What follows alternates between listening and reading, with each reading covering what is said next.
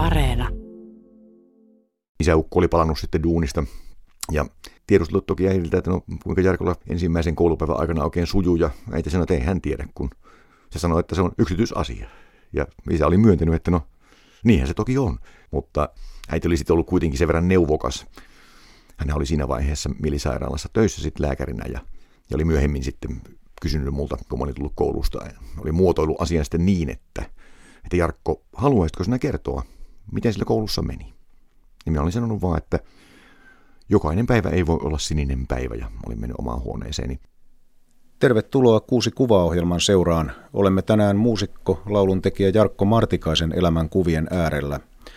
Mainitaan heti alkuun, että Jarkko Martikaisen valitsemat valokuvat löytyvät verkkosivulta yle.fi kautta kuusi kuvaa Samoin etsimällä kuusi kuvaohjelman hakutoiminnolla Yle Areenasta. Siellä ohjelman jakson esittelytekstin alla on sitten linkki näihin valittuihin kuviin. Jarkko, ensimmäinen kuva on lapsuuden kuva sinusta. Kerrotko tuosta kuvasta lisää? Se on todennäköisesti isäni ottama. Se on otettu mitä todennäköisemmin tuolla DDRssä, Greifswaldissa, eli myöhemmin yhdistyneissä Saksoissa, mutta, mutta kuva on todennäköisesti tosiaan tota, no niin, 73, 74 seutua napattu.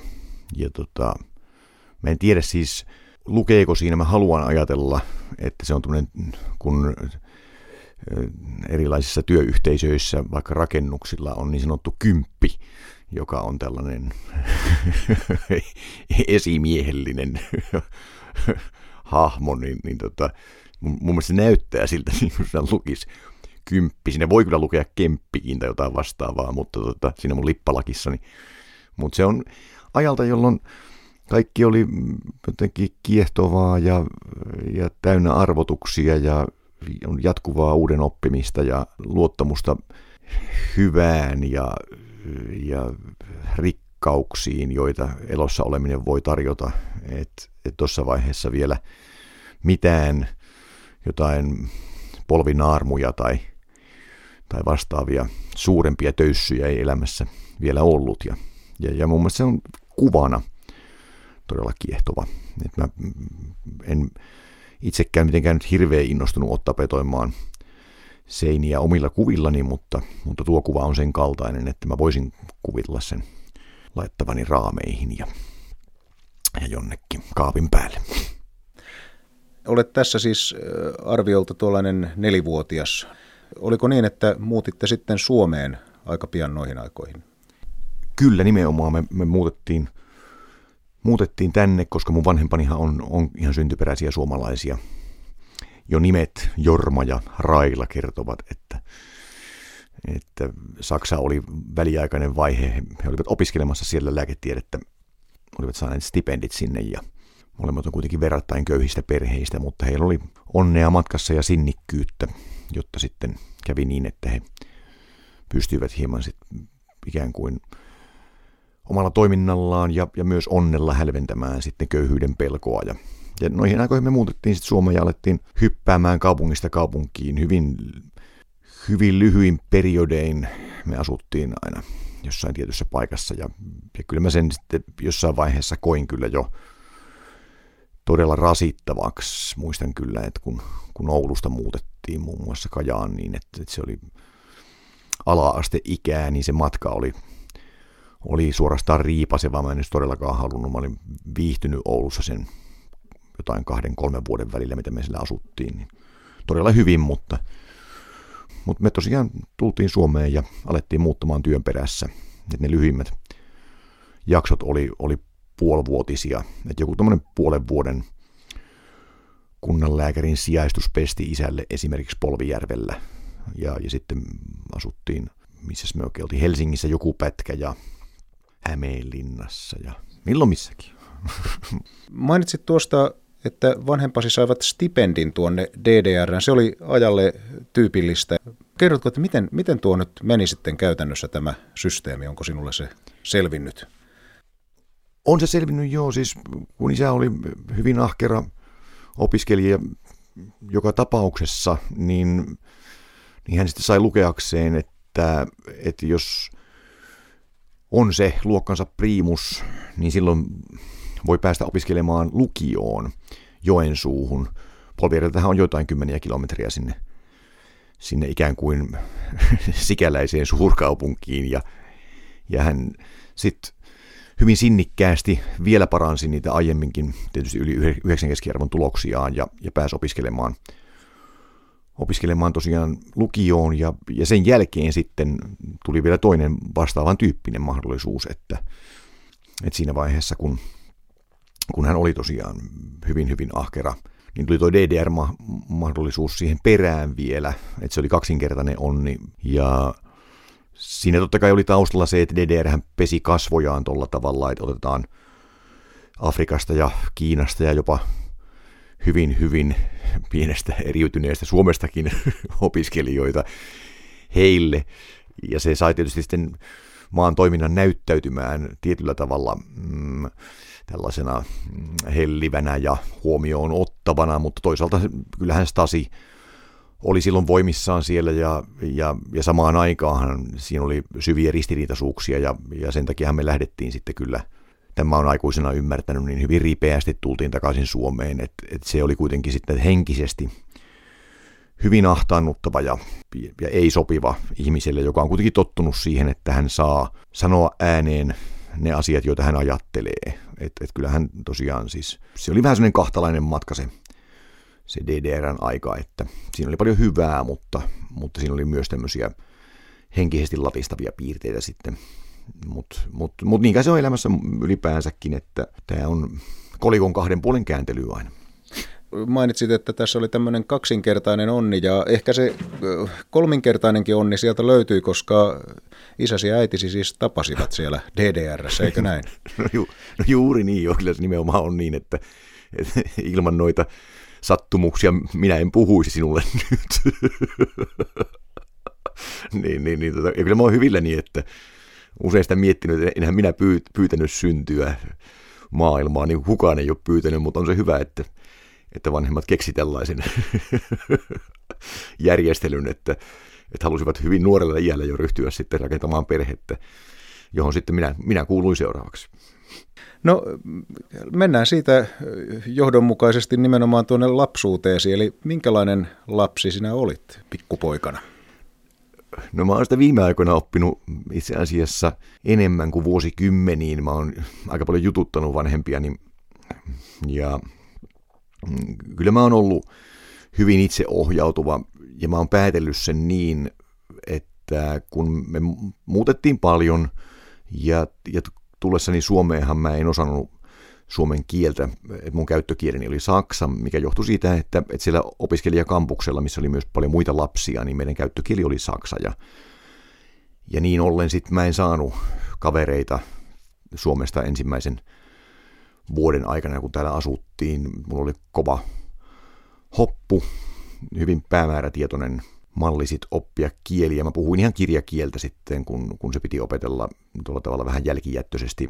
Ja, ja sitä kautta tuli sitten syvä innostus, mikä ei ole vieläkään hellittänyt, niin lukeneisuuteen. Mä mm, aloin tarttua kirjoihin ja niiden maailmat alkoi mua kiehtomaan ylipäänsä siis ihmisyys ja sitten se millainen ihmiskunnan historia on. Että mähän luin ennen kouluun menoa vaikka toisen maailmansodan historiaa jo hyvin innostuneesti. Voidaan katsoa, että, että mä olin jossain määrin toki introvertti, mutta sen jälkeen kun mä löysin ystäviä ja kavereita, niin siinä on jokin semmoinen kahtalaisuus, että, että mä toisaalta kyllä haluan olla jollain tavalla osa jotain laumaa tai yhteisöä, mutta toisaalta taas niin on mulle hyvin tärkeää myös viettää aikaa yksin. Ja kyllä mä siinä mielessä varmaan olen edelleenkin lapsuuteni tuote. Mä, mä oon siinä mielessä vähän viheliäinen yksilö, että että että mulla on aikoja, jolloin mä en välttämättä kovin paljon kaipaa muuta maailmaa, koska siis, no miten se nyt oikein kiteyttää sitten, mulla on rikas sisäinen elämä. kerroit, että olet ollut tämmöinen herkkä ja kiltti lapsi ja toisaalta niin kuin hyvin määrätietoinen. Miten, miten tämä kiltteys ja herkkyys ja toisaalta tämä määrätietoisuus voisivat näyttäytyä? Mä pystyn kahden tarinan kautta havainnollistamaan sen, että, että miten mun toisaalta tietty arkuuteni, tietysti herkkyyteni jonkinlainen mm, ehkä liiallinenkin tunneälyni meni ja, ja sitten taas toisaalta se, että mitä muuta mä olin, niin, niin yksi sellainen toistuva, toistuva kuvio oli ollut, että kun Suomeen tultua mä yritin sitten tutustua niihin naapuruston muihin muksuihin, niin, niin mä sain aika kylmää kyytiä ja, ja sitten kun meillä oli keittiössä semmoinen kaksoisovijärjestelmä siinä tiskialtaan alla, toisella puolella oli roskikset ja toisella puolella oli sitten tyhjyyttä, niin, niin mä olin sinne pimeään nurkkaan sitten vaan ulkoa saavuttuani painellut, paiskannut oven perässäni kiinni ja sitten kun isä tai äiti saapui siihen sitten varovaisesti rauttelemaan ovea, kun minä kyhjötän siellä nurkassa, niin mä olin vaan sitten karjassu sieltä sitten, että Zaksaa ist höpö höpö. Ja, ja toisaalta mulla oli myös siis toisen luokan aine, kun pyydettiin kertomaan itsestä, niin se aineen koko mitta meni niin, että en ole oikeastaan koskaan kovin varma itsestäni. Toivoisin, että ihmiset olisivat parempia toisilleen. En kuitenkaan alituisesti mieti maailman murheita, sillä muuten en etsi tehdä mitään muuta. Niin tässä oli mun kakkosluokan aine ja, ja juuri sitä koulukuviosta pystyy sitten hyvin, hyvin havainnollistamaan sen, että, että millainen lapsi mä toisaalta olin, koska siinä vaiheessa kun äiti oli oikein ottanut virkavapaata tukeakseen minua koulutielläni, ja en minä kuitenkaan häntä sinne koulutielle halunnut. Mun ideani oli se, että, että etkö sinä äiti ole koulussa käynyt.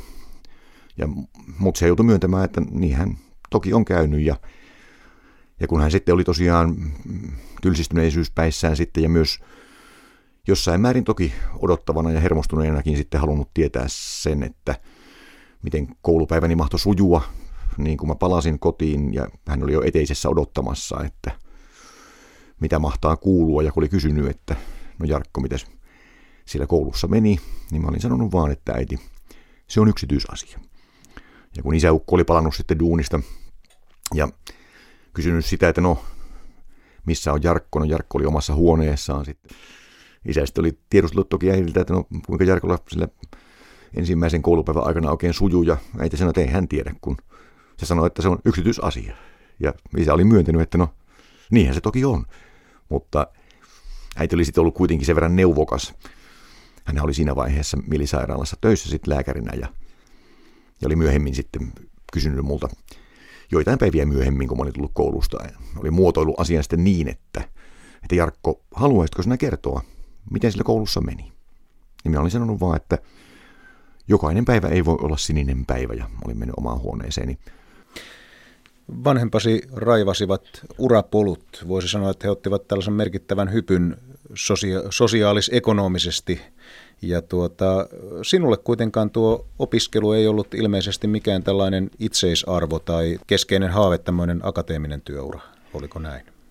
Kyllä se niin on, koska siis mä aloin piirtää myös siinä sitten sen lukemisen rinnalla hyvin varhain ja, ja mä sain sitä kiitosta ja, ja se sujukin mainiosti ja, ja mä muistan kyllä elätelleeni unelmia piirtämisestä ammattina, mutta niin kuin totta kai sen kuulijatkin käsittää, niin, niin eihän piirtäminen missään tapauksessa vertaudu vaikkapa lääkäriammattiin.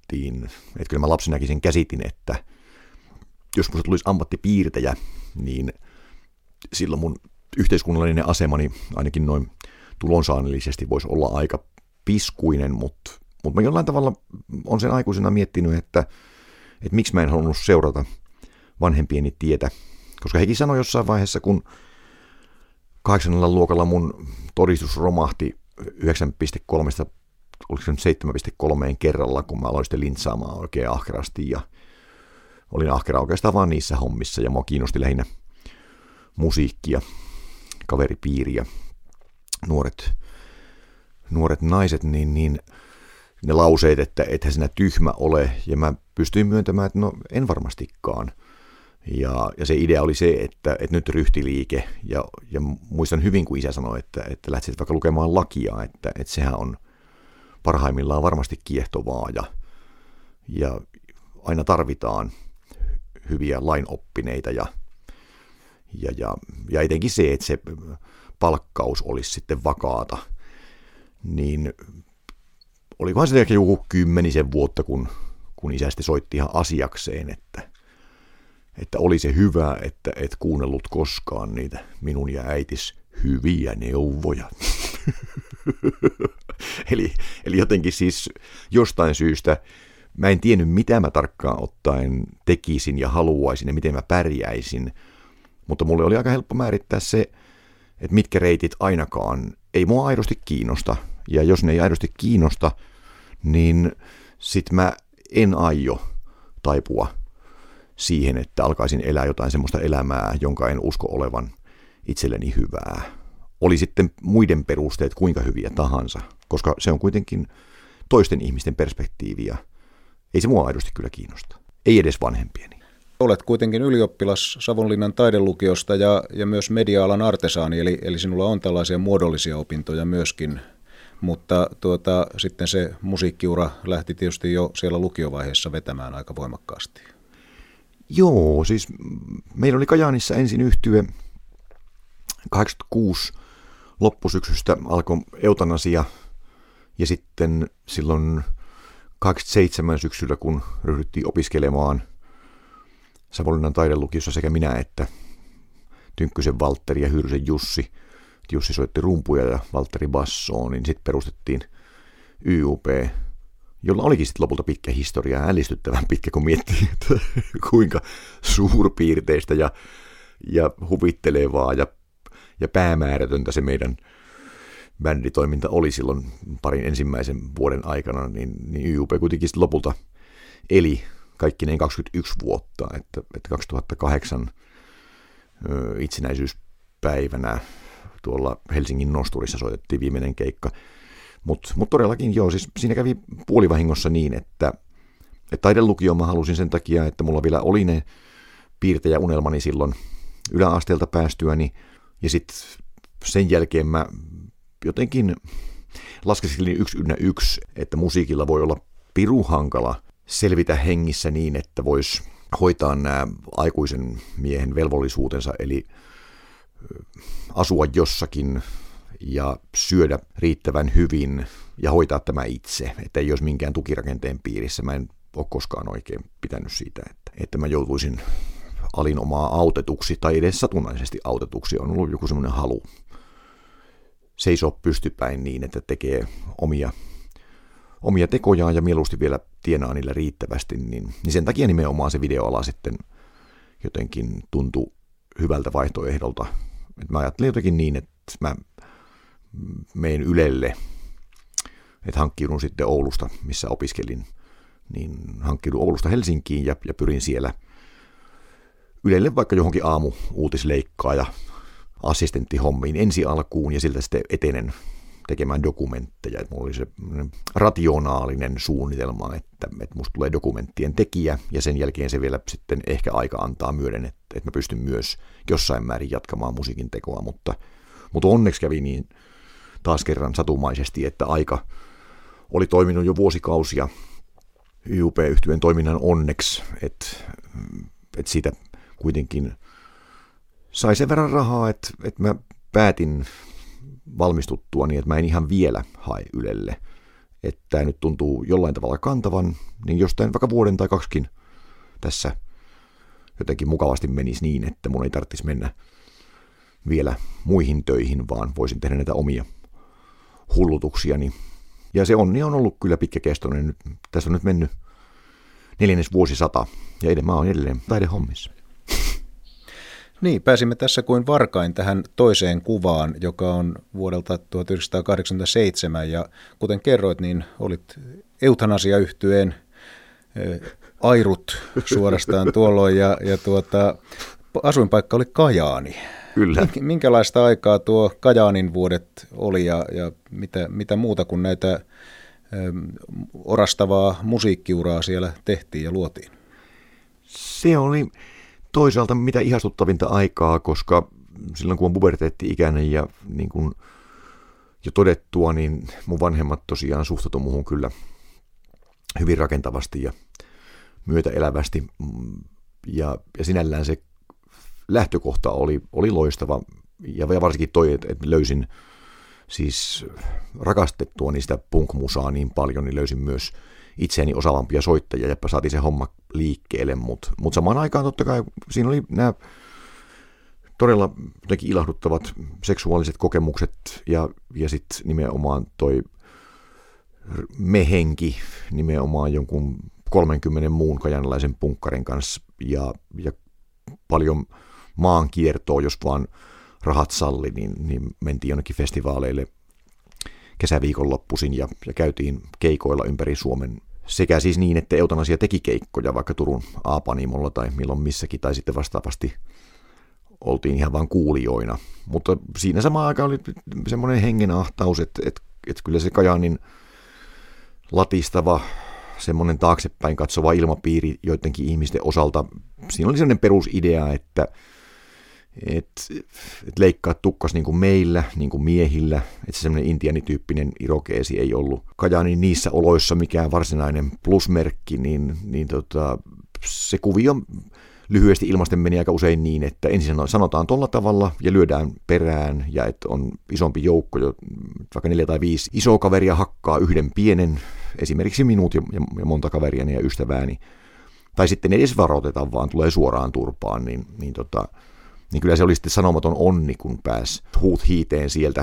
että se valokuvahan on mun ystäväni ja, ja soittokaverini e- Evon, Evon ottama, ja Evo oli oli eutanasian basisti, ja siinä mä nimenomaan muistan, että mentiin sadetta karkuun. Se on todennäköisesti otettu se kuva tuolla, tuolla Kajaanin museossa.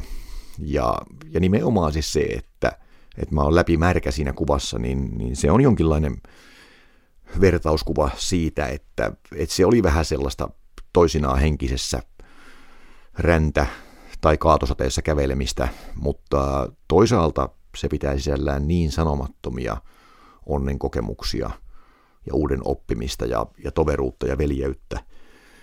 Eteenpäin sitä kuitenkaan vaihtaisi.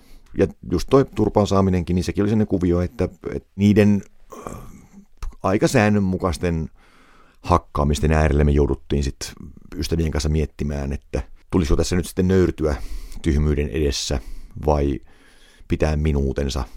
Ja se oli lopulta kuitenkin hienoa oppia se, että, että, että mäkään en suostunut ajattelemaan sitä niin, että, että vaikka tiesin, että joku toinen suorastaan vaatisi minua olemaan jotain sellaista, mitä hän haluaa minun olevan, niin se ei mulle sovi. Se ei sovi mun systeemiin ja, ja sen takia Kajaanin tossa mielessä ikään kuin henkisesti harmaat oppivuodet oli myös tosi hyviä.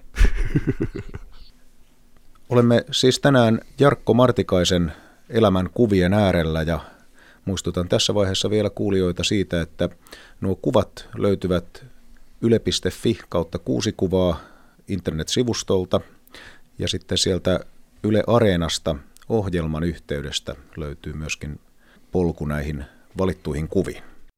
Mennään seuraavaan kolmanteen kuvaan ja se on myös levyn kannesta tuttu kuva, mutta kerro vähän tarkemmin, mikä, mikä tämä kuva on ja mistä se sinulle kertoo.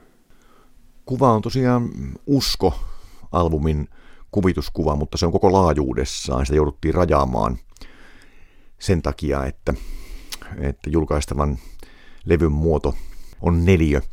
Ja se on sillä tavalla mulle tärkeä kuva, että, että me Karilaisen Jussin kanssa, joka oli tuon levyn kansigraafikko, niin kun mä olin ehdottanut, että mä haluan siihen vaivaisukon siihen levykanteen, niin hän oli samaa mieltä, mutta, mutta luvan saannin kanssa tuli sitten suuria ongelmia, koska nämä on seurakuntien omistuksissa nämä vaivaisukot. Kävi ilmi, että jos yksikin veto-oikeudellaan tämmöisen seurakuntayhtymän äänestyspiirissä sanoo, että ei hän katso, että on sopivaa antaa kuvaa heidän vaivaisukostaan, ukostaan Martikaisen levykanneksi, niin mä kivahdin sitten suutuspäissäni, kun alkoi lähestyä se aika, että ne kannet täytyy saada valmiuteen, koska levy julkaisu, niin ei sitä haluttu loppumattomiin kuitenkaan viivästyttää ja näin edelleen, niin tota, sanoin sitten Jussille, että mä teen perkele itse sen vaivaisukon. Ja Jussi innostuu heti, että no tietenkin teet. Ja sitten minä parahdan, että ei, mitä mä menin puhumaan oikein. Et eihän mä osaa puuta kuitenkaan muovailla, mutta, mutta paria kuukautta myöhemmin ymmärsin, että no koville se otti ja aikaa se vei, vapaa-aika yhtäkkiä kyllä muuttu aika vähäiseksi, kun kellarissa yritysten ja erehdysten kautta sitten muovailin omaa vaivaisukkoani, mutta oli loistavaa, että, että se tuli tehtyä ja, ja nimenomaan se, että sattui olemaan aidosti tosi haastavat säät, että, että Suomen talvi oli kyllä hyvin runsas luminen, kun sitä kuvaa käytiin ottamaan, ja kun levyn nimi on Usko, että kun usko on niin ihastuttavan monipolvinen sana, ei se ole ainoastaan uskonnollisuus, vaan usko ylipäänsä, niin jotenkin siinä kuvassa, se on Aki-Pekka Sinikosken ottama kuva, niin, niin se mulle kiteyttää aika paljon siitä, mitä tämä tekeminen on.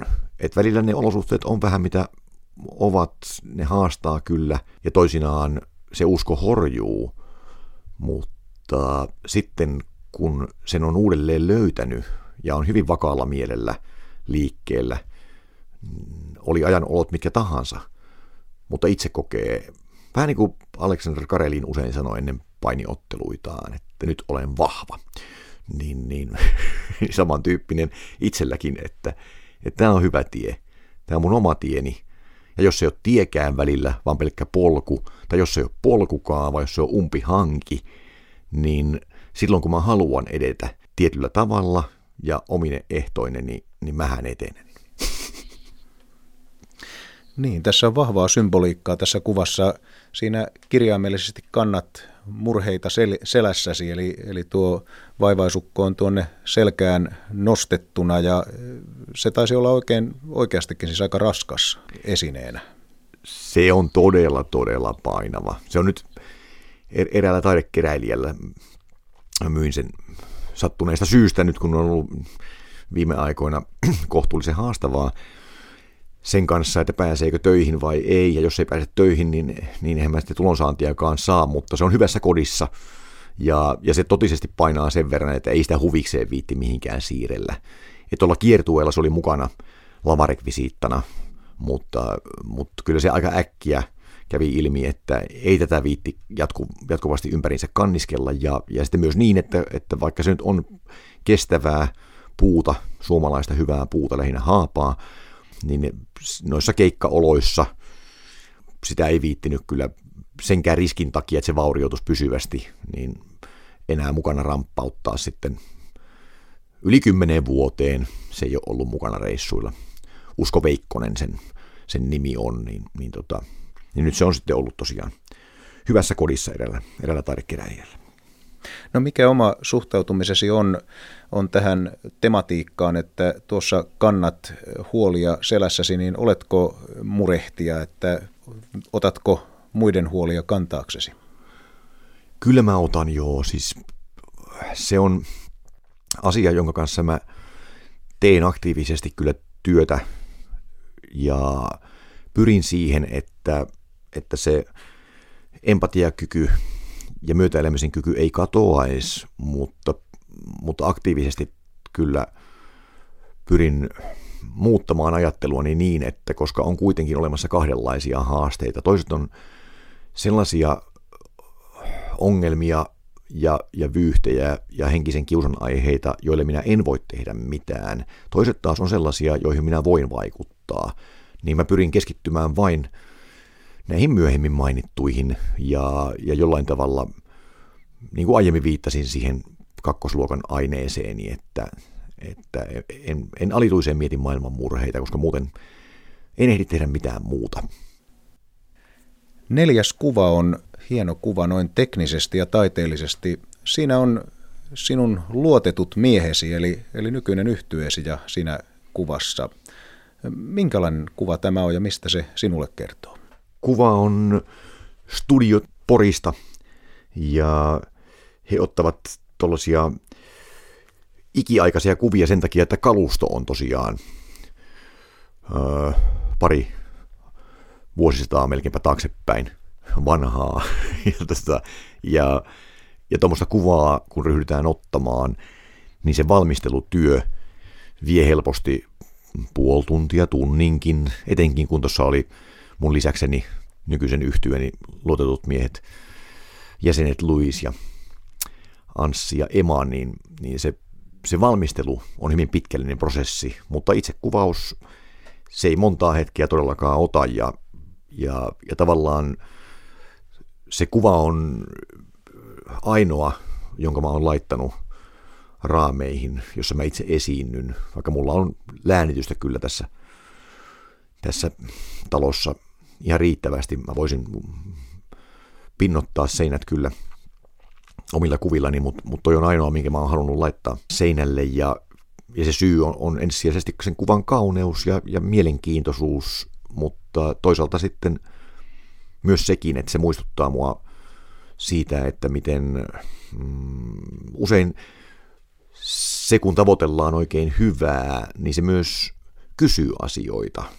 Ja, ja, ja nykyisessä kuvatulvassa, kun kaikilla meillä on käsipuhelimemme, jolla me voidaan ottaa vaikka 2000 kuvaa päivässä, niin me voidaan siinäkin asiassa hetkeksi harhautua ajattelemaan, että kun se on niin helppoa, niin, niin jotenkin se olisi sitten tärkeää. Ja että yhtäkkiä olisikin maailman lait muuttuneet niin, että määrä korvaisikin laadun, niin, niin, niin tota, mua jotenkin viehättää se, että toi kuva ja sen valmistaminen ja se hulluus, että, että nämä porilaiset yrittäjät on lähteneet tollaiseen, niin, niin se, se kertoo samoista valinnoista kuin laulun teossakin, että, että mä jollain tavalla ajattelen sen niin, että se ei ole helppoa, mutta miksi sen tarvitsisikaan olla helppoa? Että ei ole mitään syytä siihen, että, että, että jonkin hyvän tavoittelemisen – tarvitsisi olla ainakaan ainoastaan helppoa. Se voi olla välillä sitäkin ja upeaa niin, mutta, mutta jos se välillä haastaa ja muistuttaa siitä, että, että valmistautuminen tulee ottamaan aikaa ja täytyy miettiä hyvin tarkkaan se, mitä aikoo tehdä, jos aikoo siinä onnistua, niin, niin se on jotakin metafora sille, että hyvä kysyy myös vaivan näköä, näkemystä, suunnitelmallisuutta ja aikaa. Myös tuohon yhtyeesi nimeen luotetut miehet liittyy paljon tämmöistä vertauskuvallisuutta. Eli, eli minkälaisia metaforia siihen liittyy? Tärkein varmasti, minkä takia yhtyeen nimi on luotetut miehet, niin tärkein tekijä siinä taustalla on mun isäni jo kauan sitten esittämä pyyntö, että, että kun hän haluaa järjestää kaikki asiat valmiuteen sitä hetkeä varten, kun hän jos kuolee, että voinko minä olla hänen luotettu miehensä, niin totesin, että tietenkin voin isä, että totta kai haluankin, haluankin olla sitä ja, ja tota, siinä vaiheessa sitten kun koirien taivas kiertuetta varten aloin koota yhtyettä, eli 2013 tämä vaihe ja 2014 sitten alkuvuodesta julkaistiin se levy ja lähdettiin rundille, niin niistä aloin etsiä soittajia. Ensin mä löysin Eman, joka myös soittaa Koirien taivaslevyllä, mutta, mutta sitten 2013 vuoden loppupuolella löysin sitten ensin Anssin ja sitten Luis Herreron basisti taustalaulajan, niin monenlaisia nimiä mä mietiskelin, mutta, mutta se luotetut miehet tuntui parhaalta ihan siis jo senkin takia, että, että mä itse haluan olla luotettu heille, joiden kanssa toimin. Ja, ja ylipäänsä siis se, että, että siinä on jotain semmoista yhteisöllisyyttä ja yhteenkuuluvuuden kauneuden tavoittelua ja uskoa siihen.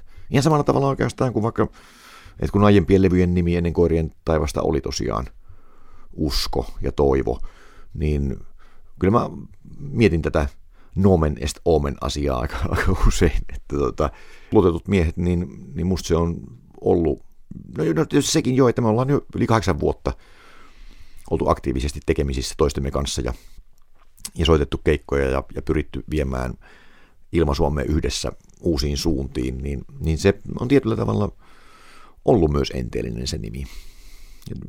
Jotenkin noin se lopulta sitten määritty. Seuraavaksi on sitten vuorossa viimeinen näistä jo otetuista kuvista, eli viides kuva, ja Sen nimi on Solo Acapella, eli Acapellahan tarkoittaa siis säästyksetöntä laulua. Mikäs tämä, tämän kuvan tarina on? Kuvan tarina on se, että 2021 yhden vuoden myöhässä päästiin järjestämään mun 50-vuotis keikkani tonne Helsingin kulttuuritalolle ja, ja kuva on otettu sieltä. Toi on viimeinen enkore sen illan, illan konsertista ja, ja, ja mä laulan semmoista kappaletta kuin Kauniita sieluja. Ja, ja tietyllä tavalla siis se kuva, kun mä sitä vilkaisemalla katson, niin, niin se on vähän niin kuin mä leijuisin ilmassa, vaikka toki mä seison pienen pöydän päällä. Ja se, että ihmiset on jättäneet jo penkeissä istumisen ja ovat saapuneet siihen niin äärelle, kun, kun saapua voi tuommoisessa konserttitilassa, niin siinä on jotain sellaista, mikä mua viehättää he erityisesti, ja varsinkin se, että me ollaan siluetteina kaikki näkyvillä, sekä minä että, että kuulijat, koska siis mä oon paljon sitä toistellut viime aikoina ihmisille, jotka tulee vaikka sanomaan, että mä oon Nero, ja, ja sinällään on totta kai kiva kuulla, kiva kuulla lähtökohtaisesti positiivisia väittämiä itsestään, mutta, mutta kuitenkin lähempänä totuutta on se, että mä aikoinani halusin ryhtyä tekemään lauluja, enkä ole lopettanut. Ja jossain vaiheessa, ennemmin tai myöhemmin, vaikka tuonkin illan kuulijoista, osa on halunnut ryhtyä kuuntelemaan niitä lauluja, joita mä joko on tehnyt tai ollut tekemässä vaikka YUPn puitteissa tai vaikka sen eutanasian, eivätkä ole lopettaneet. Ja siihen voi tiivistää sen kaiken, mikä on oleellisinta. Ja, ja nimenomaan se, että, että vaikka mulla on paikkani siinä lavalla, siinä kuvassa, niin me ollaan kuitenkin niin lähellä toisiamme ja me ollaan yhtä. Ja mut voisi vaihtaa aika helposti siinä moneen muuhunkin niin, että, että satunnainen vilkasijahan voisi vaikka ajatella, että siinä olen minä vaikka olisikaan. Niin siinä on jotain sellaista, mikä mua innostaa ja niin sanotusti puhuttelee siinä kuvassa, että, että jotenkin se on kaunis ja yhteisöllinen ja tommonen, että viimeinkin kokoonnumme saman katon alle, mutta se myös jotenkin henkii mulle tasa-arvoa ja, ja semmoista maailmaa vailla mitään erityisvakansseja, että joku ihminen on niin kuin nostettu niin korkealle, että muut katsovat häntä niin kuin sammakot alhaalta päin, vaan, vaan että, että me ollaan tasa-arvoisia ja ja joku vaan keksii rakastaa yhtä asiaa ja tekee sitä enemmän, ja joku toinen taas rakastaa jotain muuta asiaa ja tekee sitä enemmän. Ja, ja silloin tulee just vaikka se mieleen myös tämä, että, että rakastamisen ja rakastajan lähdesanahan on amatööri latinan kielessä. Niin, niin tota, ja siinä on iloiset asian rakastajat, eli amatöörit koolla. Mikä merkitys yleisöllä ja vuorovaikutuksella on esiintyvälle taiteilijalle tai ainakin Jarkko Martikaiselle? vuorovaikutus ihmisten kanssa on todella todella tärkeää. Muuten mä olisin lopettanut keikkailu jo aikaa sitten. Ja varsinkin nyt, kun koronan myötä tietysti keikkailu muuttui niin harvinaiseksi herkuksi, niin sitä pääsi suorastaan miettimään, että haluanko mä lähteä keikoille vai enkö mä halua. Ja kun vastaus oli, että haluan, ja etenkin se, että, että millaista ryhmää sitten kokoontui, että vaikkapa viime kesänäkin niin, niin, niin se oli jotenkin niin kiitollista mennä katsomaan paikalle saapuvia ihmisiä, kun he hymyilivät ja, ja olivat jotenkin sillä mielellä liikkeellä, että me halutaan, että, että toi lavalle nouseva tyyppi onnistuu. Me todella toivotaan sitä. Niin, niin, niin siitä tulee aivan ihan todella poikkeuksellisen erityinen lähtökohta tehdä, tehdä se keikka. Ja kyllä mä koen niin, että, että, kun mä oon viime vuosina antautunut puhumaan paljon enemmän siitä, mikä milloinkin mun mieltäni joko vaivaa tai innostaa tai, tai minkälaisen historian kautta tietyt laulut on tullut ikinä tehdyiksi, niin musta tuntuu, että, että mitä avoimempi mä oon ja mitä pelottomampi ja suoraviivaisempi, niin sen parempi se yhteys he, heihin, jotka on kuulemassa, on. Ja se on ollut jotenkin suloista, että et ei esitä lauluja jostain henkisestä norsulluutornista tai jostain kuplastaan käsin, vaan, vaan, vaan nimenomaan ihmisenä, joka on on valmistanut ne kappaleet omista syistään. Olemme päässeet viimeiseen kuudenteen kuvaan, joka on vielä ottamaton valokuva. Nyt saat ihan verbaalisesti kuvata, että minkälaisen kuvan näet ja milloin se ehkä otetaan. Kuva numero kuusi on otettu jossain, jossain sellaisessa maassa, missä aurinko on tanakammin ja säännöllisemmin esillä kuin Suomessa. Ja siinä on riittävän lämmintä siinä kuvassa, jotta mäkin voin jokin itselleni mieluisa herrain puku yllä, mieluusti liivit ja taskukello ja niin edelleen. Simo Olavi Elomaa pappani perintötaskukello on, on siinä äärellä ja siinä varmaan on jotain hyvää juotavaa pikkusen otettu ja koolla on enemmän ihmisiä kuin minä vain yksinäni. Niin me varmaan ruokaillaan siinä. Sanotaan vaikka, että, että siinä on jokin korea ulos katettu, pihalle katettu, noutopöytätyyppinen juttu ja, ja, tota, ja se kuva voisi olla otettu vaikka 2035 vaikkapa. Siinä on iloisia ihmisiä koolla, jotka ajattelee, että minkä ikäisiä nuo muut siinä ympärillä ovatkaan, niin he pystyvät ajattelemaan juuri niin kuin minäkin siinä kuvassa, että, että kaikki on mennyt vähintään niin hyvin kuin mennä pitikin, ja että miten suloista onkaan olla elossa ja pyrkiä tekemään ensin itsensä onnelliseksi ja sitten riittävissä määrin myös muita. Sellainen kuva se on. Eli olet siinä noin karkeasti äkkiä laskien tuommoinen 65. Joo. Minkälainen henkilö olet silloin näiden kuvailemiesi ominaisuuksien lisäksi?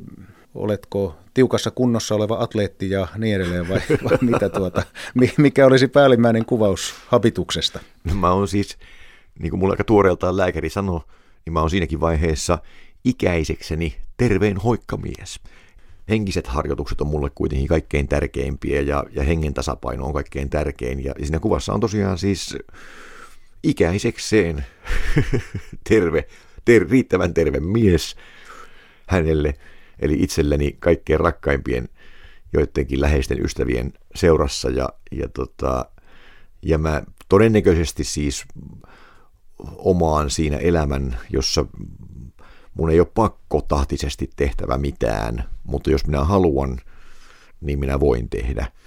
Jotenkin näin mä ajattelen sen, että, että, että se kaikkein täydellisin idylli voi toteutua, että, että siis ottaa osaa ja tekee ja on vielä innostuvaa lajia.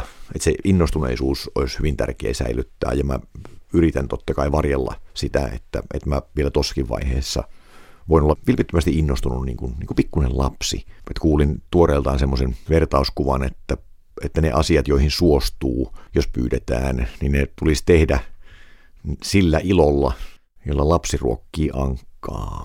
Niin sellaisessa henkisessä tilassa minä olen siinä kuvassa.